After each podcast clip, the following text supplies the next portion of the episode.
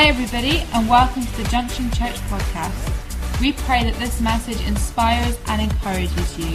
If you would like to find out any more information about us, then please visit our website at www.thejunctionchurch.com. Thank you for listening. Well, uh, this morning we're still carrying on I Dare You uh, series. We're um, uh, finishing next week the uh, I Dare You series, and then we're going to go on to some other um, yet to be decided series because we're full of forward planning and uh, and seeking the face of God and uh, and listening carefully to what He's saying and not doing anything till we actually heard. so we haven't heard. And uh, no, so we're, we're just working on a few themes and uh, just seeing what God opens up for us for September, knowing that it's going to be a great um, month and it's going to be a brand new season for the life of this church. Amen. And uh, but this morning's I dare you uh, is I dare you to trust.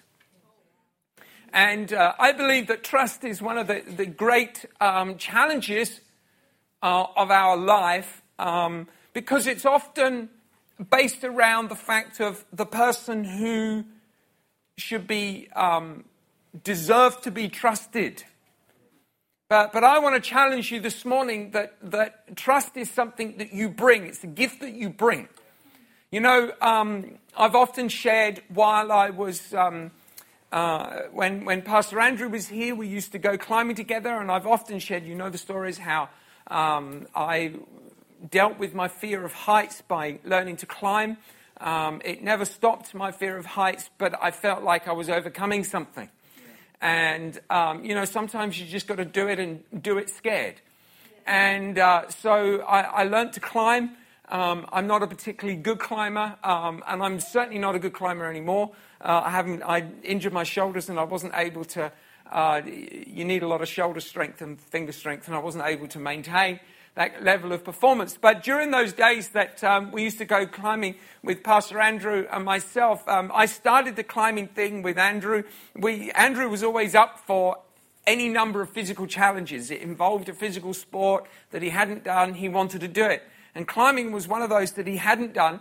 Uh, but I, I, sort of went and got myself a harness and some boots and stuff, and and said to him, Do you want to go climbing? So we started off going down to the beach. And before they had the climbing walls down there, they used to have a, there's a free climbing wall in the, I don't know if it's still there, but it's in the leisure centre down at the beach. And it, it didn't have ropes or anything, and you had to sort of climb up. And, and um, you easily fall off, but you fall off onto mats. And, and, uh, and so we, we learned to climb. And then Andrew, being Andrew, so much more competitive, able, skilled, brilliant than I am, uh, just took it to a whole nother level. And before I know where he is, he's bought ropes, he's got carabiners, he's got, he's got everything. And he's going off and he's got climbing mates, not me. And, uh,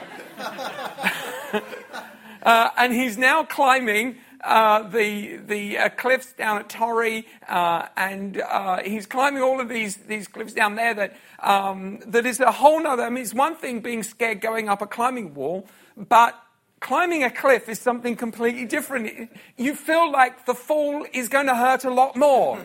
Uh, when there's a jagged rock beneath and not, you know, I mean, I'm sure if you're falling 10, 15, 20 meters, it hurts the same. I don't think it matters what you fall on. And uh, so, um, so we were actually, we, we, Andrew said to me, he said, do you, do you, do you want to go down to the cliffs? Well, well, we'll do some climbing. I found some good routes that we can climb. And what that meant was it was good for him, which is entirely different for good for me. And, uh, but Andrew set the standard and I just meekly followed along. And uh, so he would go and we found these routes. And, and uh, the first off, the first thing he did is he found these sort of these, these routes to climb. But he says to get down there, he says, oh, well, we could climb down, which is different. There's a sort of a, or we can just abseil down. Now, I'd never abseiled.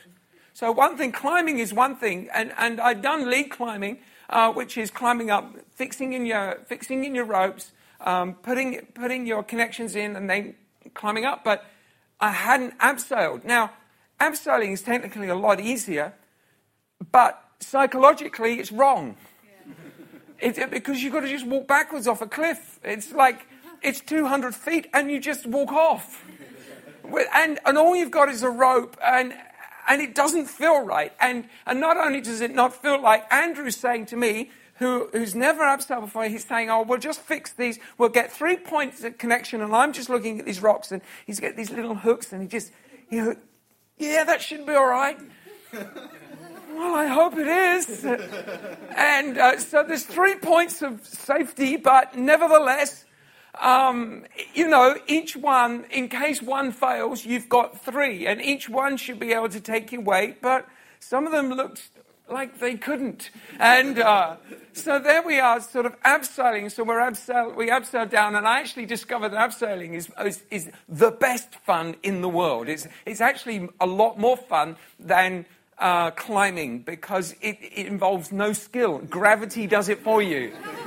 And all you have to do is determine the speed at which you want gravity to fill your life with excitement. And, and you, um, so we, I discovered this abseiling was a lot of fun. So we just abseil down and then we'll climb back up again. And, but here's the thing. I had to trust Andrew for that to work. He needed a climbing buddy. He couldn't climb without a buddy. And so he needed someone who could trust him to, to actually make that happen. It says in 1 Samuel chapter 14, 1 Samuel 14 and verse 6, it says, Then Jonathan said to the young man who bore his armor, Come, let us go over to the garrison of these uncircumcised. It may be that the Lord will work for us. For nothing restrains the Lord from saving by many or by few. So his armor bearer said to him, do, do all that is in your heart. Go then. Here I am with you according to your heart. Then Jonathan said, Very well, let us cross over to these men and we will show ourselves to them. If they say thus to us, we will wait until we come to you, then we will stand still in our place and not go up to them. But if they say thus, come up to us, then we will go up, for the Lord has delivered them into our hand, and this will be a sign for us. Now we have to understand at this point in time, Saul was at the point of the collapse of his leadership. He was still to remain king for some period, but he was at the point of defeat and collapse in himself. He had, um, he, he had acted in pride and rebellion according to the prophet Samuel, uh, and was at this point sitting under a tree Uh, spouting various curses and proudful comments due to his own incapacity to lead correctly. And so here he is under three. But Jonathan is utterly innocent and just full of life and faith. And Jonathan is a real heart man. Like David, he, he doesn't, but he doesn't have the leadership, but he has the, he has the faith and the fervency and the, and the real desire to do great things for God. And so here he is, here's Jonathan, and he's with his armor bearer, and he says to the armor bearer, Hey, God can save us by many or by few. That's a great, that's probably one of the most defining faith statements you can base your life on. God can save. By much or by little, He can save. His understanding is just having the faith. We, we don't need to know what's going on around us, we need to know that God is with us. And so Jonathan has the faith, but he needs his armor bearer to go with him. His armor bearer is the man that makes it happen. Because his armor bearer trusted Jonathan.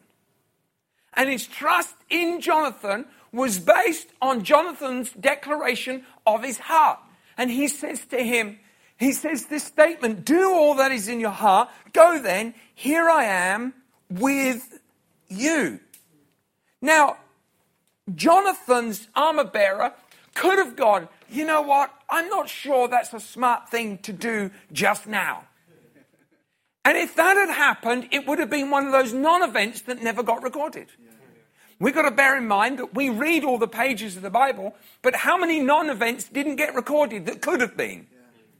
I reckon there would have been thousands, perhaps tens of thousands over the thousands of years that the Bible is recorded over where men could have responded by faith, but somebody went, I don't think that's a good idea. And it never got recorded. How many times in life do situations pass us by? We go, mm, I don't know. And it passes by. It becomes a non-event. It just, it was a day that came and went, an opportunity arose, and we didn't take it, and so we moved on. Yeah. And so this could have been one of those events, but for Jonathan's armor. Jonathan is said in the bar, he's the one saying this is what we need to do, but the armor bearer is the one who says, why don't you do all that's in your heart? I'm with you. It wasn't the armor bearer's faith, it was Jonathan's faith, it was the armor bearer's trust. You see, faith without trust doesn't produce anything because it doesn't create an action. If you have faith, but you don't have those who trust you with you, then you can't do anything. You see, Cheryl and I came and we, we planted this church out of the faith that was in our heart, but it was the trust of those who came around us and said, What is in your heart? I trust you. But here's the thing about the trust we hadn't earned the trust for anyone because how do you earn that kind of trust? And here's the thing with trust we are always declaring what other people should do to kind of somehow meet the standard by which trust can be meted out. But there's no measurement for which trust can be earned. How do you define who a man is, who can be, well, he's got to be honest and integrity. And, well, sure, those, those are the givens, right? But then what about the fact that the man is human and has human, you know, we're all human, right? And humanity means that we will also, even in our faithfulness, even in our desire to do great things, we will also let each other down. So, what about trust? If we let each other down, then we, we ruin the standard by which trust operates. You see, if, if trust only operates if someone is, is trustworthy, then there can be no tr- trust will never happen. Because we're always going to be failing at some point. So trust has to happen outside of the boundaries of the measurement of human excellence. It has to happen around the framework of a person's faith. Are you a, man and woman of faith? If so, then someone can trust you. Are you a trusting person? Are you prepared to trust those who have faith? Because without your trust, nothing can happen. See, we learn to trust people according to certain measures. In our work environment, we trust people according to their professionalism. We trust them according to their skill and knowledge. We might not trust them according to their relationship advice or their advice on financial management. We might not trust them on those things because that's not their skill set. We might not trust them on their political viewpoints or their their made up belief system on religion. We wouldn't trust that, but we trust their ability to do the work that they've been doing because there's a, there's a point of trust. We, we can see that. Other people we trust according to their gifting and, the, and their music ability. Cheryl um, leads the, oversees the worship team and, and uh, has done for all the years we've been in ministry here. And, and there's a huge amount of trust because the musicians, we trust them according to their ability and their gifting. We trust them. And so that trust is, is given out because trust creates something. But the kingdom of God is built on a greater natural trust. The world operates on natural trust. I trust because I see that this is what you can do, therefore I trust you. But the kingdom of operate, the kingdom of God operates on a different kind of trust, and it's the trust of faithfulness. Proverbs 20, verse 6 says this Most men will proclaim each his own goodness, but who can find a faithful man? Now, we are socially trained to be skeptical, demanding that people prove to us their own ability. The fact that they can be trusted. Yeah, I, I, you may feel that someone has to prove that ability before any trust can be given to them. And so there's this, there's this kind of demand, this place. And, and I, Cheryl and I, over the years of ministry, have, have sat in any number of conversations with people who found themselves in disagreement with somebody else. Sometimes it's a husband and wife. Sometimes it's people within a, um, just who were friends who now no longer. it's just these kind of, and this is how the conversation always goes. Well, when this happened, this is what they should have done. And they, they give a long list of actions that should have been done, as if it, they were reading some, something written by the council, you know, list of things that council say you have to do. Like, I remember in, when our kids were in primary school, and, and actually it was when Boaz was in primary school before we moved, uh, uh, moved out of Aberdeen in, in the primary school that Boaz is in, they decided that, that whist, uh, whistles were offensive to children. I kid you not, whistles are offensive. They can harm your psychological upbringing of your children. They will be devastated if you blow a whistle, it will hurt them. Their lives will be broken forever. They'll be weeping on the floor. You can't whistle. If you need a child's attention, you lift your hand in the air. And you hope by the end of the day they've seen you. that, that was, somebody wrote that down. And it's by these kind of standards that suddenly people create these incredibly unrealistic expectations of, of how someone should have behaved toward them. As if they're so fantastically perfect. It's not that anyone knew that standard until after it came out. It's like, it's like people always bring out the standard that should be raised after the event, but nobody ever knew it beforehand. If they had known, they might never have been your friend. And so people create these standards, and yet the Bible says everyone's declaring their own goodness. But who can find a faithful man? Here's the thing that when trust is birthed, you have to have faith in something. When trust, you see, trust has to be birthed in faith of something. So when someone has faith, you can trust them. Because that's the kingdom of God. See, the kingdom is established on faith in Jesus Christ. By which no other standard. That is the standard. Faith in Jesus Christ. That's the church.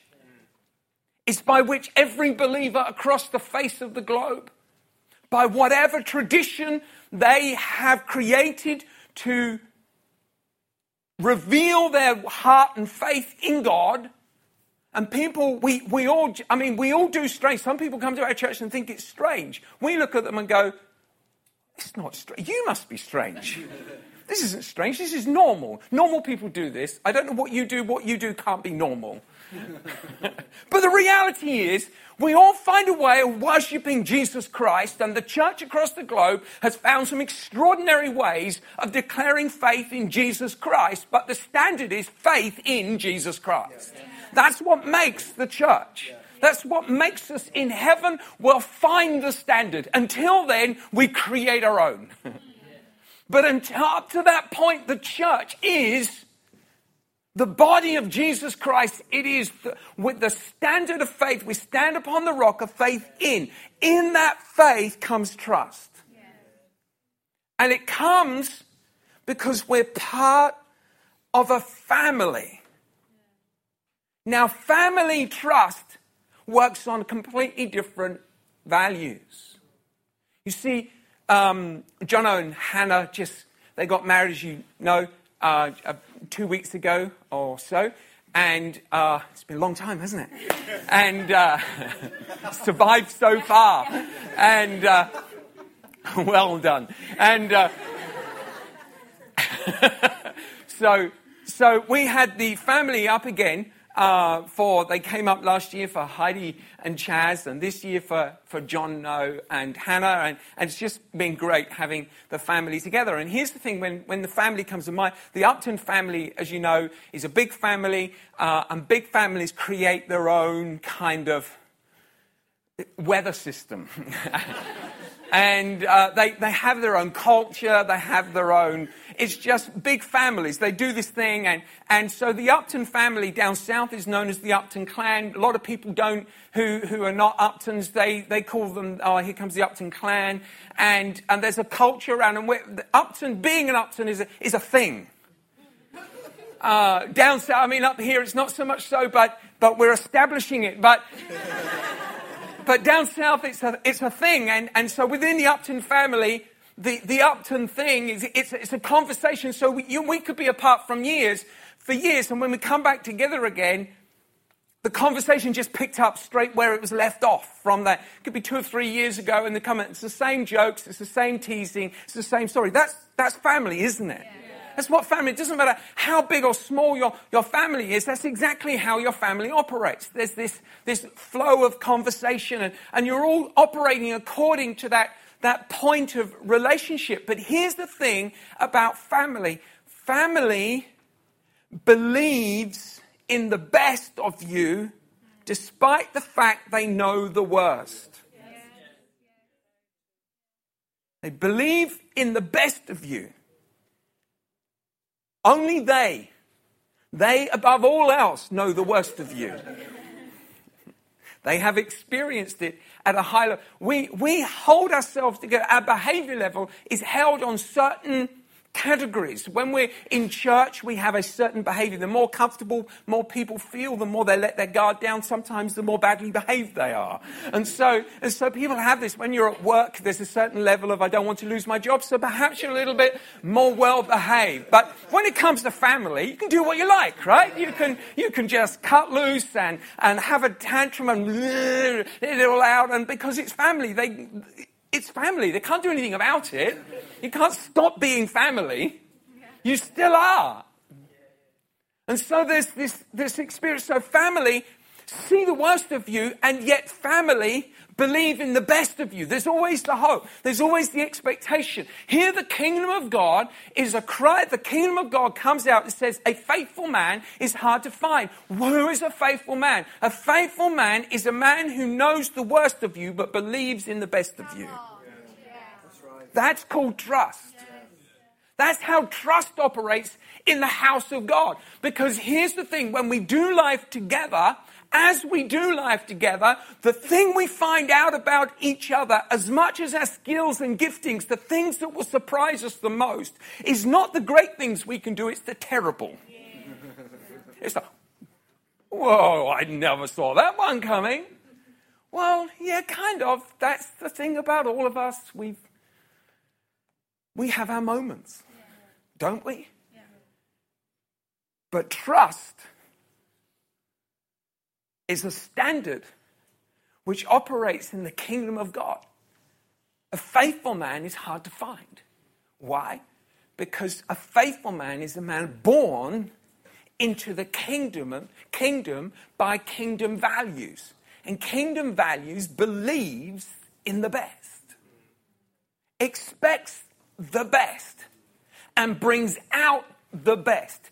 Here's Jonathan's armor bearer Jonathan is making a statement. He hasn't done anything. It's a faith statement. A lot of people can make faith statements but have not do anything. It was the armor bearer's trust that brought out Jonathan's best. Wow. Jonathan is remembered as the man who went, There's not, I'm not sitting under a pomegranate tree. I'm going to go and let's, God can save by many or by few. He's the man who said that, but, but he was only able to do that because a man trusted in him. It is critically important that we understand that we have to know that faith is okay being a man of faith, right? But we need people who can constantly push the boundaries of trust and believe again in the best, knowing that each other's faith, each other's faith will only exceed if we can trust in each other. Now, when I started climbing, Andrew trusted me. He hadn't climbed, he trusted me.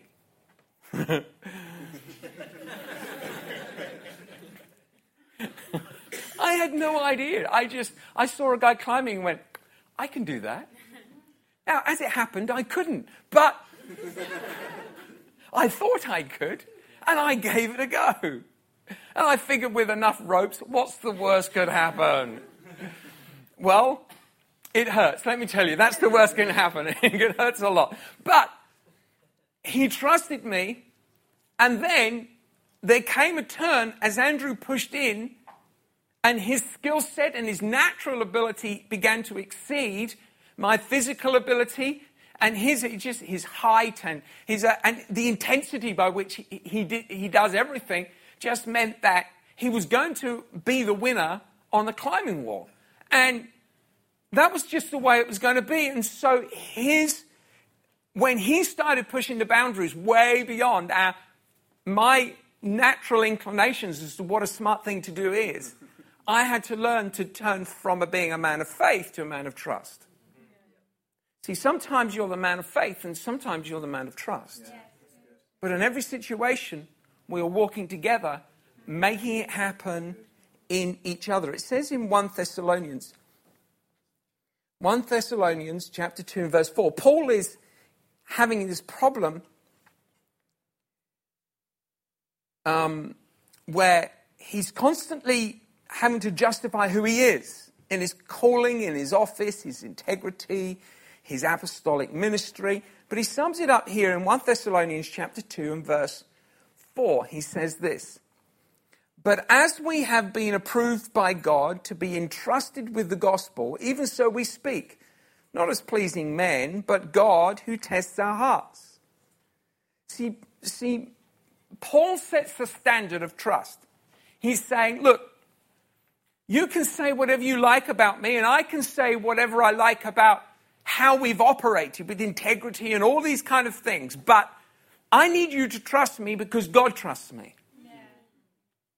God entrusted me. That means God trusts me.